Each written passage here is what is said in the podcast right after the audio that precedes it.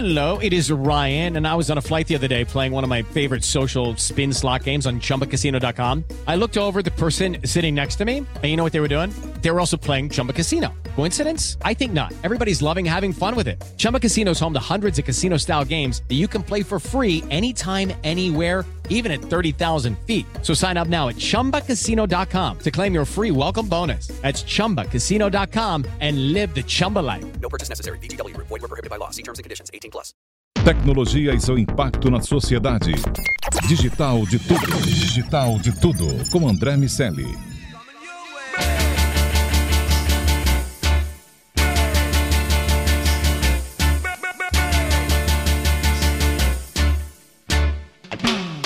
Salve, salve, habitantes da sociedade digital, sejam muito bem-vindos. Eu sou André Miceli e esse é o Digital de Tudo, seu podcast sobre tecnologia e negócios. Hoje a gente tem um DDT diferente. Tô aqui com o Daniel Salvador. Tudo bem, Daniel? E aí, André, tudo bom? Esse todo mundo já conhece. O Alan Fonseca, que tá entrando quase já pro, pro casting do DDT. Tudo bem, Alan, Fala, mais galera. uma vez? Beleza, galera, tudo bem? Olá, André Miceli. Obrigado, André Miceli. Obrigado. É, Carolzinha Barbosa, tudo bem? Olá, tudo bem? E a, a nossa Ana Carolina Reis. Tudo bem com você? tudo bem? Olá, tudo bem? Sejam muito bem-vindos. Hoje a gente vai falar sobre profissões de tecnologia e digital. Vamos falar sobre atendimento. Ah, tem um- é uma figura que vem mudando um pouco nos, nos últimos anos, cada vez mais assumindo um papel de product owner, de representação do cliente na, na agência e vai assumindo contornos diferentes daquele atendimento antigo ou atendimento da primeira fase das agências de comunicação. Então, para falar sobre esse assunto, eles três vão ajudar a mim e ao Daniel, certo, Daniel? Certo, muito certo.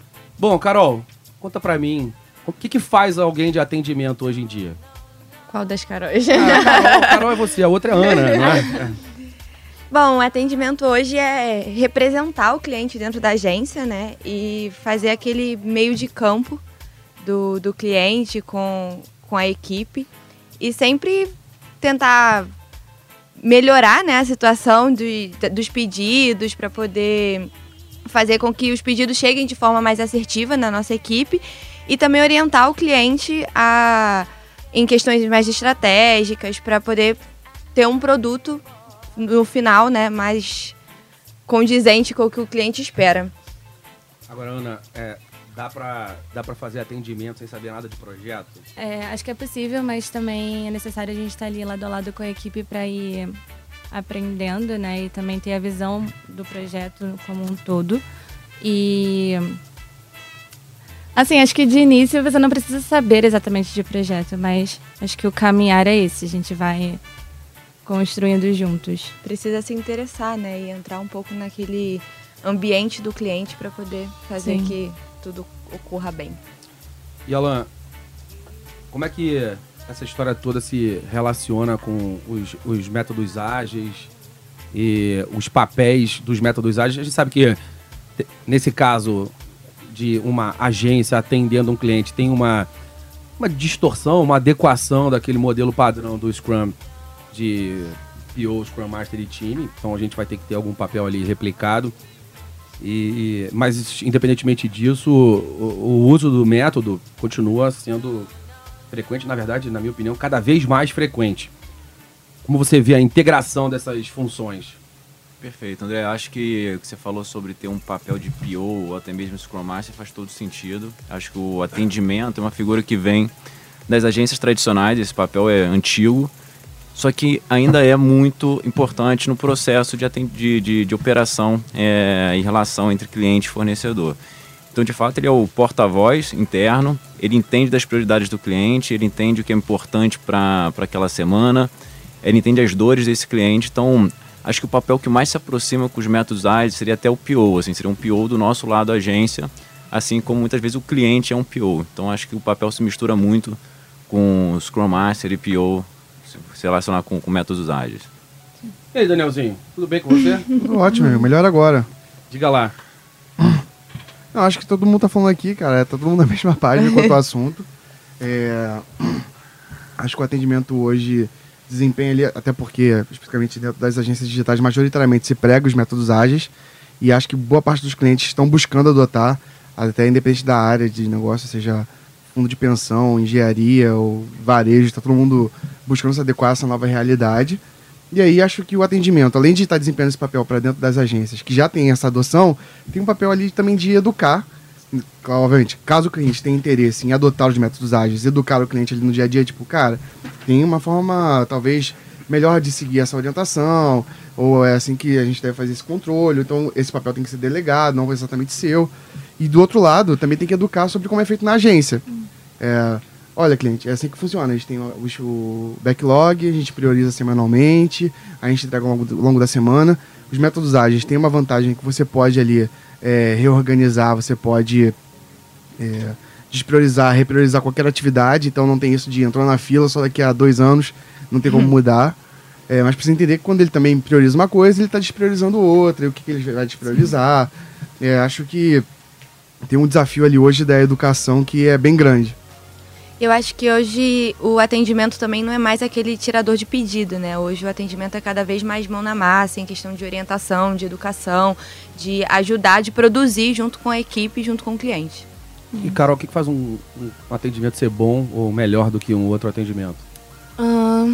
Eu acho que para o atendimento, assim, a gente tem um desafio muito grande. A gente precisa estar ali no, no meio de campo mesmo. A gente precisa representar o cliente dentro da, da agência, mas também representar a agência para o cliente. Então, assim, eu acho que a gente precisa, para ser bom nisso, a gente precisa conseguir conciliar os dois lados, equilibrar de uma forma tranquila para não pesar de nenhum dos lados. Defender o nosso cliente dentro de casa, mas também defender a agência para fora. Eu acho que a gente precisa equilibrar isso. E acho que ser bom também é estar perto, é estar perto do cliente, é estar perto da equipe, é entender os dois lados e conseguir equilibrar isso da melhor forma. Pode dizer não?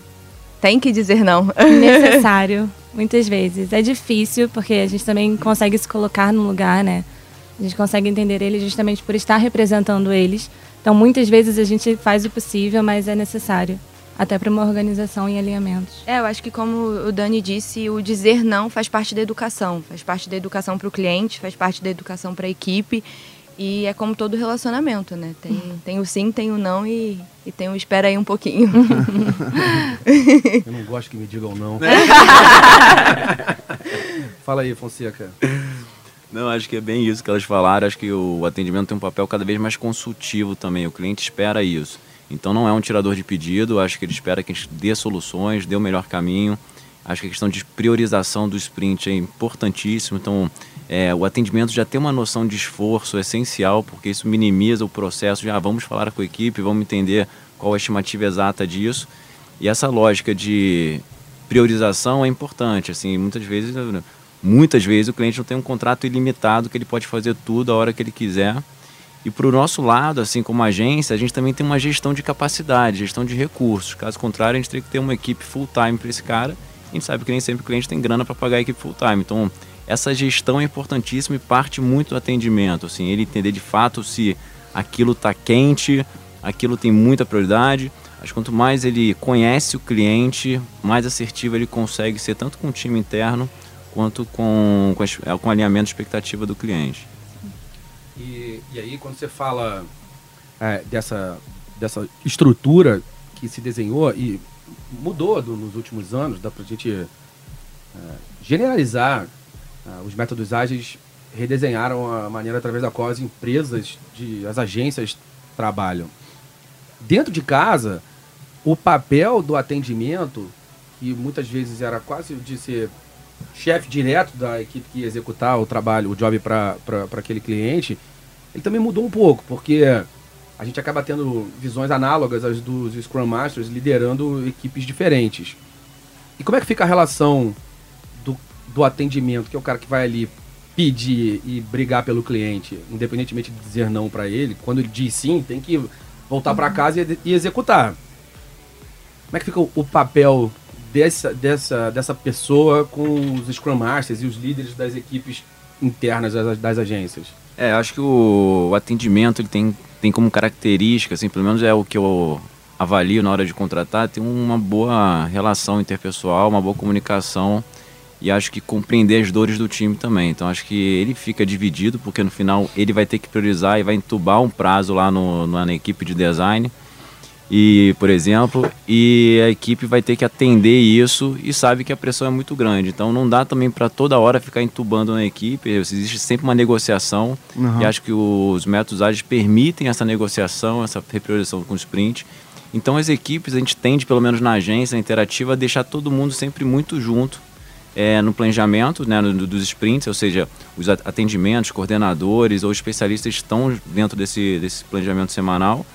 É, e também no, no sprint review, né? Então, Aham. diariamente, os times já trocam essa ideia, já falam o que está pegando e o atendimento vai ter que ajudar o time é, ou então ajudar a convencer o cliente que Aham. o buraco é mais embaixo, a gente precisa de mais tempo e ou então a ideia não é a melhor ideia, a gente vai ter que mudar um pouco a abordagem. E é legal que para dentro da agência, para fora também, mas mais para dentro da agência, o, o atendimento é, é claramente uma figura também de liderança, né? Então ele delega ali para ele passa para o Scrum Master ou ele passa ou ele trata com a equipe em algum momento para delimitar melhor o briefing, faz uma apresentação de briefing mais profunda. E então ele tem ali ele tem que ter características de gestão de pessoas mesmo, sabe? Tratativas, empatia, lidar ali com algumas soft skills, assim, para poder negociar e fazer as pessoas se sentirem motivadas a seguir fazendo seus trabalhos, né? Até porque alguns trabalhos são de rotina, então a pessoa pode, sabe, uma rotina pode cansar ou pode desanimar, e a partir do atendimento seguir estimulando a pessoa. Ou alguns trabalhos chegam assim de sopetão, a gente precisa realmente repriorizá-los rápido, e isso gera, pode gerar um cansaço físico na pessoa. É, e eu acho que o papel do atendimento é tipo, gente, olha só, vamos- esse resultado do cliente é nosso resultado. É isso, e não é o cliente que está fazendo isso, é a gente que está saindo do outro lado, é a gente que está entregando é, a qualidade. Quando ele vai lá e, e faz a palestra dele, ou faz o evento dele, é tudo bem sucedido, a gente é parte essencial desse evento. O, o evento é sucesso por causa de cada um de vocês. E eu acho que levar essa característica para a agência é muito importante. Além disso, ainda no papel de liderança, né, absorve muita coisa. Porque ela vai lá no cliente, briga pelos prazos, ou pela entrega, ou pelo modelo de entrega. O cliente quer a peça ABC, mas ela, como consultora, entende que precisa da peça DEF. E ela briga ali, tenta negociar, mas quando ela volta para casa, se ela não conseguiu o retorno que ela queria, ela tem que igualmente vender ali o projeto como como com motivação, acreditando naquilo para passar essa, essa confiança e seguir ele mantendo a, equipe engajada na atividade. É, além disso, ainda como PO, também acho que o que é muito legal assim, como as, as Carols falaram, sobre ficar imerso no cliente, entender as dores do cliente. Isso é essencial para quando você fizer uma entrega, você poder abrir ali uma, uma- uma- um projeto, um aplicativo, um- uma newsletter, você lê e fala assim, cara, eu entendo perfeitamente o cliente, o objetivo dele e da persona-alvo dele. E eu sei que isso aqui tá afim do objetivo dele, isso aqui tá em direção com o que ele quer. Então essa imersão é muito boa, porque gera um conhecimento que não é técnico, é um conhecimento assim de objetivo mesmo, de resultado. Não, e se a gente não tem essa profundidade com o cliente, a gente nunca vai ter, ter entregas profundas, né? A gente vai estar sempre naquele, naquela entrega rasa, porque a gente não sabe de fato como que o cliente quer ser tratado, como o que o cliente quer ver sair do outro lado, né? Então acho que essa imersão é muito importante. E eu falo muito com a Carol que a gente é aquele, aquele volante, né? A gente é ali o meio de campo. E a gente tem que defender a nossa equipe, a gente tem que defender Volante o é o nosso cliente de fute- futebol, futebol, mesmo. entendi. De... Por isso, assim, eu, tô pensando, eu tô pensando no carro. porque Pois futebol, é. Não, é do, do meio de campo ali mesmo. É, pra gente, a gente conversa com o Scrum Master para poder defender a gente também. A gente defende o cliente, defende a equipe. Então, a gente tá ali sempre resolvendo o meio de campo, de Eu uma acho- forma geral. É, e eu acho assim, como atendimento também, falando sobre proximidade com o cliente e até mesmo com a equipe, eu acho que o nosso papel é muito de não somente chegar e falar, oi, preciso disso assim, assim, mas se ver que algo está inviável, a gente precisa comunicar isso, tentar buscar uma solução antes de levar simplesmente o não. Então, acho que isso é muito importante. Muitas vezes a gente leva simplesmente o não e aí isso não satisfaz o cliente. Talvez uma outra solução, a gente conversando internamente com as equipes, olha, dessa forma não é possível, mas para o prazo que você precisa, a gente consegue dessa forma. Então, acho que a gente atende melhor ao cliente se a gente conseguir Viabilizar ambos. os de alguma. É. forma, sabe? até prestando- atuando como consultor ali de, negócio em algum momento, é, pode ser que o cliente fale assim, ah, eu quero chegar no objetivo A. Então me vê tal peça, vou ver tal recurso. E aí você, dentro de casa, fala assim, cara, esse recurso que tá pedindo, ou não cabe no prazo, ou eu acho que, tendo em vista a nossa experiência anterior, dentro da própria agência, não é o modelo ideal para se atingir esse objetivo. Então, pode, você pode não devolver o que ele quer exatamente, o que ele pediu, mas se você entende o negócio, entende ali o objetivo dele, fala assim, gente, e se a gente fizer uma promoção no Instagram? E de repente vai gerar mais Isso. resultado, com menos tempo, menos esforço. Enfim, depende muito do projeto, mas essa visão é muito importante. Muito. E ainda sobre profundidade, é legal ver que, especificamente, por exemplo, na Infobase, é, isso é lógico é comum a todo atendimento, né? Mas na Infobase a gente tem clientes da- do agronegócio e de fundo de pensão. Então, assim, você tem profundidades em áreas de negócio completamente diversas, né? É legal porque isso é um conhecimento que você leva para a vida, é, torna o seu cotidiano melhor, né, cara? É tipo quando você tá lendo um livro e toda conversa parece que cabe um trecho daquele livro. Cara, inclusive, tô lendo um livro. E na sua vida agora você vai estar conversando no Natal com seus parentes e vai poder falar de agronegócio ou fundo de pensão. Essa, isso é muito, muito enriquecedor para a equipe de vocês, para quem é liderado, Sim. é, para o cliente em si, enfim, para a vida de vocês também. Ana, atendimento vende? Com certeza.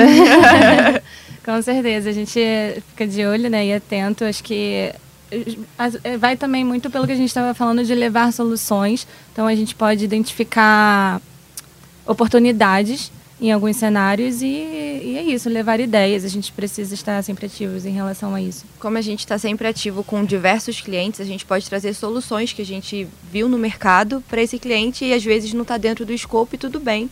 A gente propor uma nova solução para ele e vender de, de uma outra forma, claro. Ah, e essa pegada de atender segmentos muito diferentes, ele, ela tem muito a ver com o processo de, de inovação. Se a gente olhar assim, conceitualmente os modelos de inovação, hoje a gente tem um equilíbrio que é interrompido, mais ou menos ah, como a, chegada da Uber no mercado de transporte. Existia um contexto, um cenário, um equilíbrio, e aí tem um evento que muda completamente aquele cenário.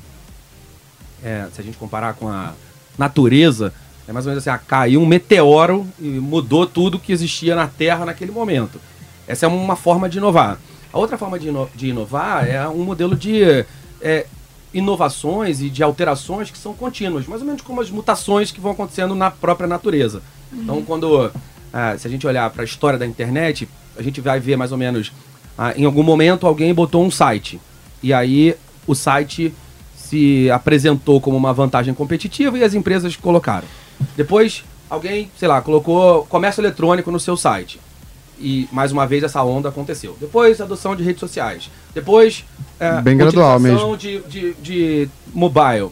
Quando você olha a versão atual com o que tinha lá no início da história, o que aconteceu é completamente diferente. Sim. Mas essa é uma, uma inovação, uma modificação que foi se dando aos poucos.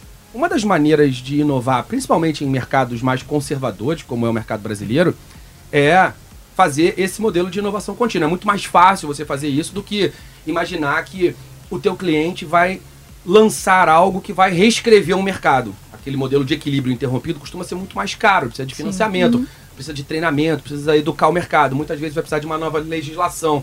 Então você tem um contexto que é muito mais complexo do que esse de inovações graduais.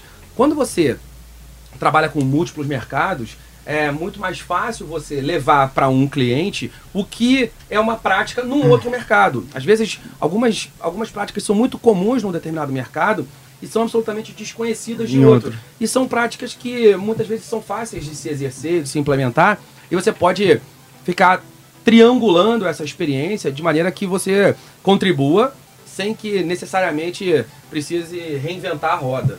E esse papel pode ser, evidentemente, feito pelo atendimento nessa etapa consultiva do trabalho que vocês colocaram. Com certeza. Agora, atendimento ainda vê pouco número, pelo que eu vejo, assim, ou de uma maneira geral. A- o, o atendimento vai ser um cara de BI ou, ou o cara de BI vai dar os insights para o atendimento ou o atendimento vai viver alheio aos números? Não, acho que no, no cara, acho que ninguém vai. Acho que hoje as pessoas, abre aspas, se dão ao luxo de ficar longe de BI, fecha aspas. Mas assim, realmente é uma coisa que a gente fala bastante, mas não é tão popular. As pessoas estão descobrindo, estão estão dando baby steps ainda em direção ao BI, mas tem interesse, sabe o que tem que fazer, e acho que é uma questão de, de cinco anos e ser status quo. É, e acho que nesse processo, lógico que isso vai mudar muito do perfil do atendimento, mas, mas majoritariamente o BI é um braço muito forte é, da agência como prestação de serviço. De, acho que no negócio, acho que no futuro de todas as empresas na prestação de seus serviços. Então, o atendimento pode não coletar os dados ou não saber os detalhes, as minúcias da, daquele entendimento, mas ele vai ter contato direto, assim como ele tem com a equipe do com o Scrum Master, ele vai receber o relatório, vai participar da apresentação desse relatório, da entrega desse relatório, e ali ele vai ter conhecimento do que a equipe responsável pela, pela inteligência de negócios é, levantou. E, e, e, assim, alguns clientes é, recebem, podem receber relatórios, a gente vê que isso acontece no mercado como um todo. Recebe o relatório, mas em prol do prazo, ou da velocidade das coisas, ou da urgência da, de, da diretoria ou de algum evento, é, deixa o relatório de lado. E acho que compete ali ao atendimento ver os dados, entender ali o que é de suma importância, porque também, assim, vão dar 300 insights. Beleza, a gente precisa priorizar, a gente precisa ver aqui o que é essencial, o que, que a gente está perdendo no negócio, que a gente não faz. E aí acho que o atendimento vai olhar aquilo, entender quais são os primordiais, e aí, cara, vai fazer, vai, com o objetivo de gerar resultado para o cliente, vai fazer um ping, o um acompanhamento ali naquela demanda, fala assim, gente, eu sei que o evento foi muito importante, mas daqui a um mês vamos retomar esse assunto sobre é, fazer esse ajuste no aplicativo, fazer esse ajuste na rede social, ou disponibilizar isso para o nosso cliente, ou tipo, enfim, botar tal recurso no nosso e-commerce. É, então acho que o, o, atendimento ali como parte consultor tem que participar ali da, do acompanhamento das métricas é, e principalmente é, nesse momento como consultor é, bater muito na tecla das coisas que são essenciais ao negócio, porque o BI é, pode ser um recurso maravilhoso, a gente pode estar perdendo muita grana, dinheiro, oportunidade ou gerando problemas por coisas simples de se fazer. Então, ter noção desse backlog e a gente, como nós somos parte essencial dessa organização, tipo, especialmente falando de organização, de organizar, ter isso sempre em mente para executar aquela tarefa que é primordial no negócio. E envolve a gente já ter essa profundidade no cliente, ter essa, essa demanda de organização do cliente da casa para poder conseguir fazer essa priorização. Então acho que, que é Também um tem isso, acho que vocês vendo um relatório de BI, vocês podem complementar o que vocês vão ver ali, porque Sim. por causa da Porque a gente entende mais o cliente, a gente está mais próximo. Então, assim, é um futuro próximo e é isso aí. É, eu acho que, que é importantíssimo, na verdade, qualquer ator ali de uma operação de agência entender um pouco de, de métricas, né? Assim, acho que qualquer desenvolvimento de produto, é, criação de uma nova estratégia de campanha, tudo isso hoje você consulta os dados. E atendimento, se ele souber, tiver noção disso, ele vai ter uma noção muito forte do cliente, do dia a dia, do feeling ali, um negócio, um aspecto muito sensorial que é importantíssimo, né? Sentir o calor do cliente, que muitas vezes você não vai conseguir capturar isso de uma maneira fácil através de uma plataforma. Mas entendendo os dados, entendendo os objetivos do cliente, você sabendo as metas dele e tendo dados no mercado que vão te auxiliar a chegar lá, auxiliar a construir um produto, então é essencial. Então nesse momento que vocês são mais, mais é, é, consultores, né, muito mais consultores do que atendimento, os dados viram uma ferramenta é, essencial para a gente definir novos, novos caminhos. Na verdade, eu estou aqui pensando o que você está falando sobre o que eu mesmo falei. E eu falei sobre o atendimento ter uma noção direta de métricas, diretamente relacionada à entrega dos relatórios. Pode ser que eu mude de opinião. Mas eu parti da opinião hoje de que todos os envolvidos no processo deviam estar por dentro das métricas. Do redator ao social media, ao designer, porque acho que esse feedback é importante para a gente aprender, gerir conhecimento e gerar melhores resultados mesmo.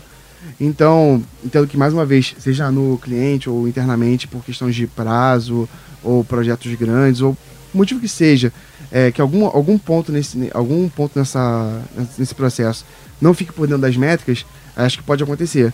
Mas hoje parto da opinião que todo mundo envolvido no projeto devia, no processo devia saber. Sem dúvida. Se não, as coordenações são essenciais para poder, pelo menos, dar esses feedbacks, essas orientações para suas equipes. É, eu acho que um profissional que mudou bastante é o de conteúdo, assim, né? Hoje não existe o cara produzir um conteúdo baseado em nada, assim, produzir né? só Que não conteúdo. seja consultar audiência, consultar um Google Trends, consultar métricas mensais, SEO. semanais e que seja, o SEO. Então, esse profissional de conteúdo, então, acho que ele faz parte da vida dele dados. Acho que esse cara, de fato, ele é um profissional diferenciado se ele tiver uma noção muito boa disso ou que ele tem um par muito bom que consiga gerar insights para ele, um, um, profissional de métricas que consiga Mas isso rola, assim, auxiliar. a- sabe a história que eu sempre brinco de...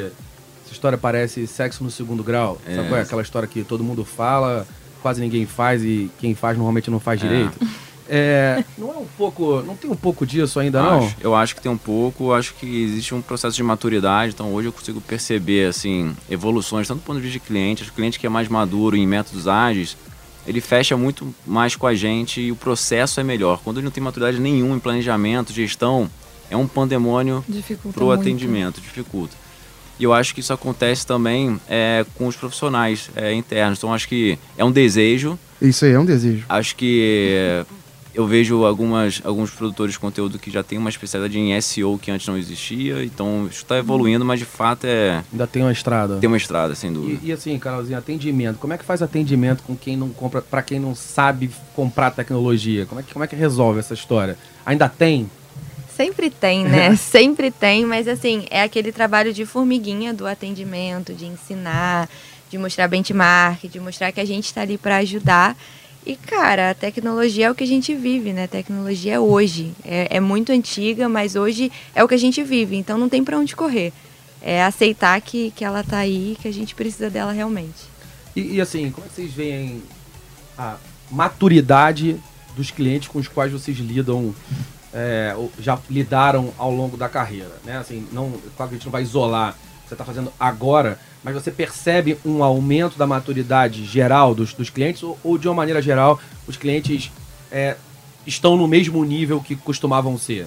Qual, qual a percepção de vocês sobre isso? Eu acho que, que eles estão aceitando, assim. É um processo longo e é uma caminhada que, assim, você não vira a chave de uma hora para outra, ainda mais se tratando de grandes clientes. Mas eles já estão aceitando que isso é muito melhor para a gente que lida com isso diariamente. Eu acho que um erro que eu vejo muito é a pessoa achar que o cliente tem a obrigação de saber que a tecnologia virou essa chave e acabou. Não. Com certeza. Vamos participar desse, desse processo de disrupção com o cliente, vamos ensinar, vamos orientar, mas eu acho que eles estão mais abertos a, a aceitarem, a, aceitar essa mudança e, e quererem mesmo sim, ter, ter, a tecnologia como um parceiro e não como um fator de dificuldade ou de Aquele, empecilho. Aquela, aquela etapa de de refração já já já passou já eu acho passou. que já passou é tipo assim agora eles estão organizando a casa para aceitar isso e caminhar da forma que, que tudo tem seguido eu acho que também muito em relação à proximidade é precisa gerar confiança sabe eles precisam entender que que o processo do, tudo que a gente passa é um processo necessário é, acho que o senso de urgência deles às vezes a gente precisa dar uma quebrada Sim. nisso mas conforme vai gerando a confiança, a proximidade que a gente tem tanto com eles, eles vão entendendo o que a gente precisa realmente para fazer para fazer com que dê certo. Eu acho que muito disso vem quando os caras começam a ver os resultados, né? As pessoas veem assim, ah, vamos planejar, vamos agir de tal forma A, B, C ou D. Quando a gente fez essa indicação, aí o, o cliente viu ali o nosso know-how, porque a gente faz muito disso, né? Vocês levam Uhum. alguém da área técnica e, e defende tecnicamente, e aí, mas quando ele vê em, em, aplicado, vê na rua, vê o desempenho, vê o retorno sobre isso, acho que ele fala assim, "Hum, acho que talvez eu precise ouvir mais esses caras. Sim. sim E eu acho que isso é, é muito legal. E sobre a maturidade, complementando, eu já, já falei isso num DDT anterior, ano passado, em 2018, eu fui no MIT CIO Symposium, e no evento muito se falou sobre métodos ágeis, assim. E eu achei curioso, porque desde 2012 a gente. Eu sou ensinado ágil lá na Infobase. E achei assim, cara, tipo, seis anos depois, esse é o tema de um dos maiores eventos de tecnologia para CIOs do mundo. Que curioso isso, né? E aí eu refletindo sobre o meu cotidiano, pensei, cara, realmente, acho que todos os clientes sabem que existe, estão andando nessa direção, mas existem níveis de maturidade diferentes. Tem gente realmente muito crua ali, porque é muito difícil você mudar seus hábitos, mudar o seu cotidiano, mudar o modus operandi, lu- lu- lu- lutar contra a pressa ou a, ou a ansiedade de fazer ele acontecer, ou tipo, entrega um projeto e volta aqui a tanto tempo para ver, ter que acompanhar ou poder pivotar. Enfim, é uma um- como como consultoria de transformação digital que a gente frequenta diversas empresas, a gente vê que é, tem os pilares lá da- do framework de transformação digital criado pelo nosso querido André, amigo André Miceli, que tem processo, que é normalmente onde a maioria dos clientes mexe, tenta melhorar os processos, otimizar os recursos, bota um sistema para ser tudo mais rápido. É, estratégia, que aí a diretoria está de olho aí no mercado de tecnologia, no digital, tentando se renovar. Modelo de negócio, que eu acho que as pessoas mexem de forma menos comum, mas ao acaso vira e mexe alguma nova fonte de receita começa a crescer. É, e cultura, que ninguém tenta, ninguém propositalmente fala assim, vou tentar mexer na cultura da empresa. Ela dá a ferramenta, dá o modelo de negócio, dá a estratégia, dá os recursos tecnológicos, dá, deixa ficar dois dias em casa, dá o, o ping-pong, mas não dá o, o, treinamento, o acompanhamento, a consultoria, o aculturamento disso mesmo, o, o conhecimento essencial para fazer essa mudança, porque é difícil. Sabe, eu fico pensando, a gente como ser humano, ah, eu quero mudar tal hábito, quero parar de fumar, quero. É muito difícil. É, e você tem que. Você tem uma corporação, você tem lá, 200 funcionários, você precisa mudar 200 pessoas, cara, isso é muito difícil. Isso não é para ser, abre aspas, negligenciado, né? É, você mexe no processo, você mexe na estratégia, mas precisa mexer também com as pessoas. Não é só dar o recurso. A gente vê isso muito acontecendo. E aí, falando sobre métodos ágeis, todo mundo sabe o que está acontecendo, majoritariamente. Estão andando nessa direção, mas existem graus de maturidade diferentes e tem gente que realmente está muito cru. Uhum. Mas aí eu acho também que falta, de repente, da gestão ou da alta gestão, é, visão de que isso precisa ser propositalmente mudado. Sabe? Você fala assim, agora estou começando iniciando um processo de mudança da cultura para a cultura ágil. E, cara, é um trabalhinho de ficar voltando pro trilho. E entender que a entender que a cultura começa lá em cima, né? Não adianta querer que, que as pessoas comecem que o estagiário traga uma cultura diferente. Enquanto a, a gente não ver a gestão mudando, nada vai mudar. Eu lembro uma palestra que teve um tempo atrás da FGV, que tem uma, sobre transformação digital, e o cara tava lá todo empolgado com a transformação digital. Ele, pô, a gente tá com essa meta para esse ano, isso aqui. Mas, Alan, você tá falando tudo isso aí, pô, tem como dar errado? Aí eu respondi, é claro que vai dar errado, porque a gente nunca fez isso antes, sabe? Então, todos esses aspectos de modelo de negócio, cultura, são variáveis muito grandes, assim, muito intensas para serem modificadas. Cultura, então, dificílimo, assim, você mudar, assim, no ambiente mais controlado já é difícil impor uma cultura e as pessoas entenderem aquilo num mercado que tem uma mão de obra cada vez mais restrita também, então já tem que achar mão de obra, ainda tem que fazer parte de uma mesma cultura, ou então modificar pessoas que estão há 20 anos na empresa trabalhando de uma forma e nos últimos 10 anos tem que trabalhar completamente diferente.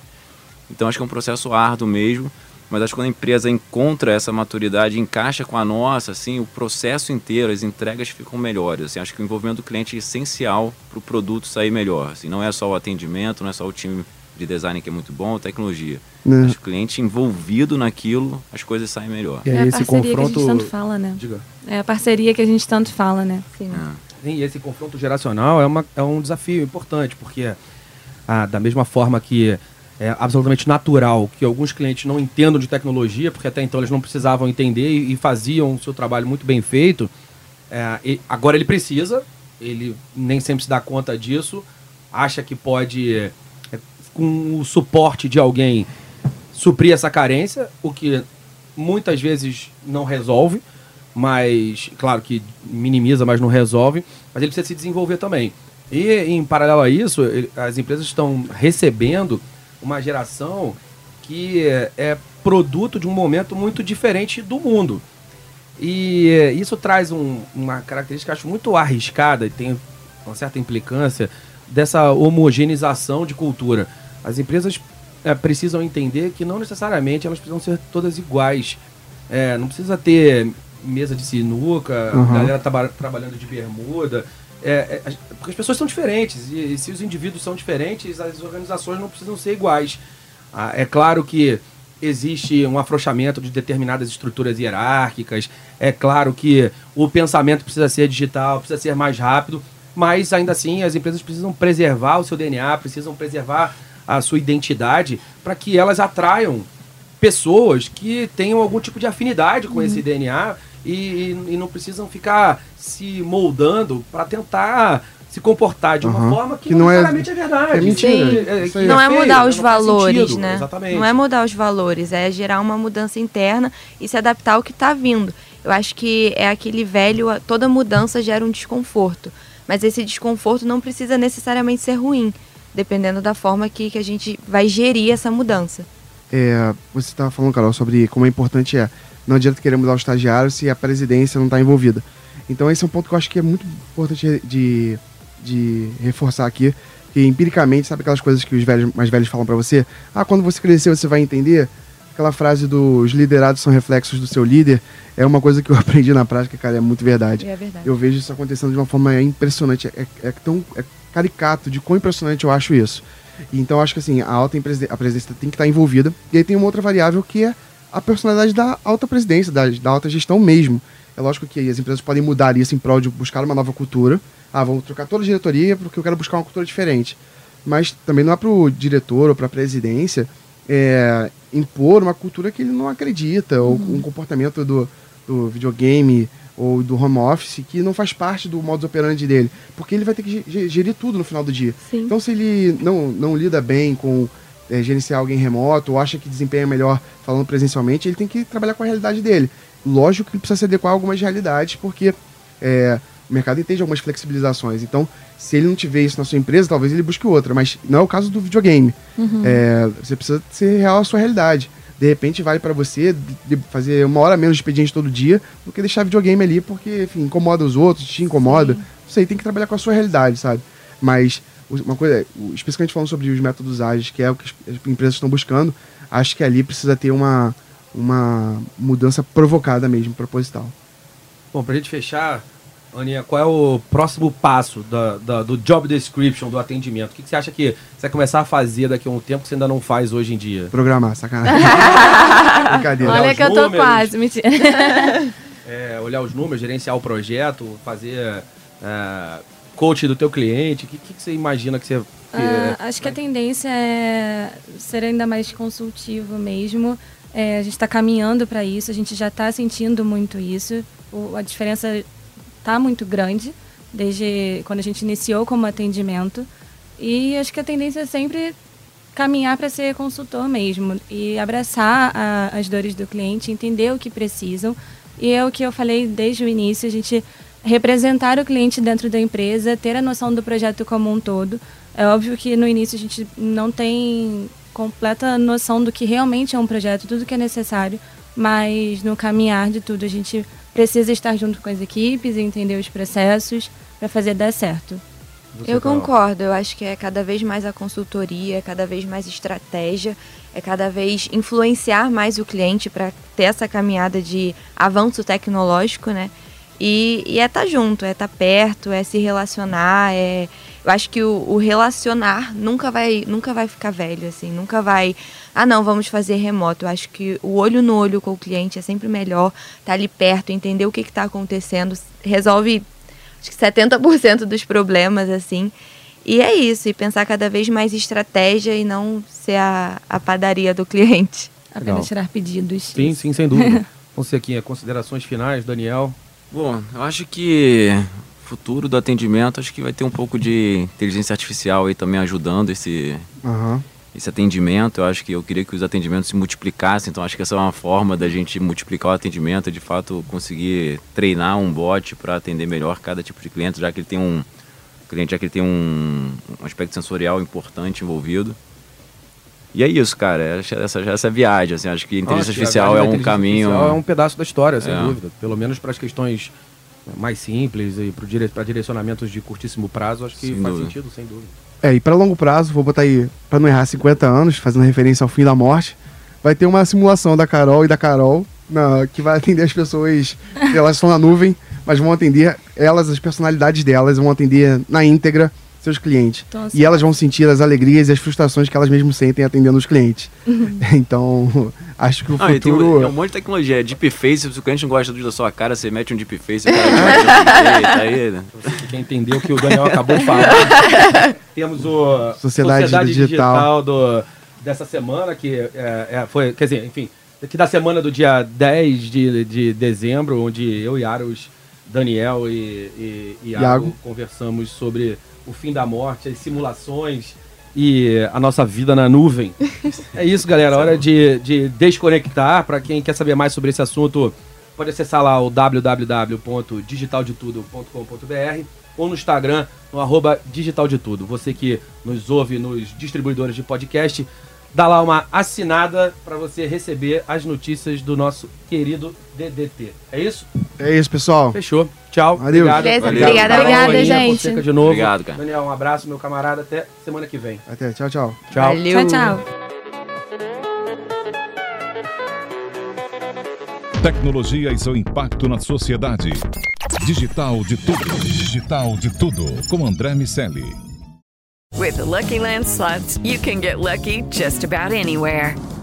This is your captain speaking. Uh, we've got clear runway and the weather's fine, but we're just going to circle up here a while and uh, get lucky. No, no, nothing like that. It's just these cash prizes add up quick. So I suggest you sit back, keep your tray table upright, and start getting lucky.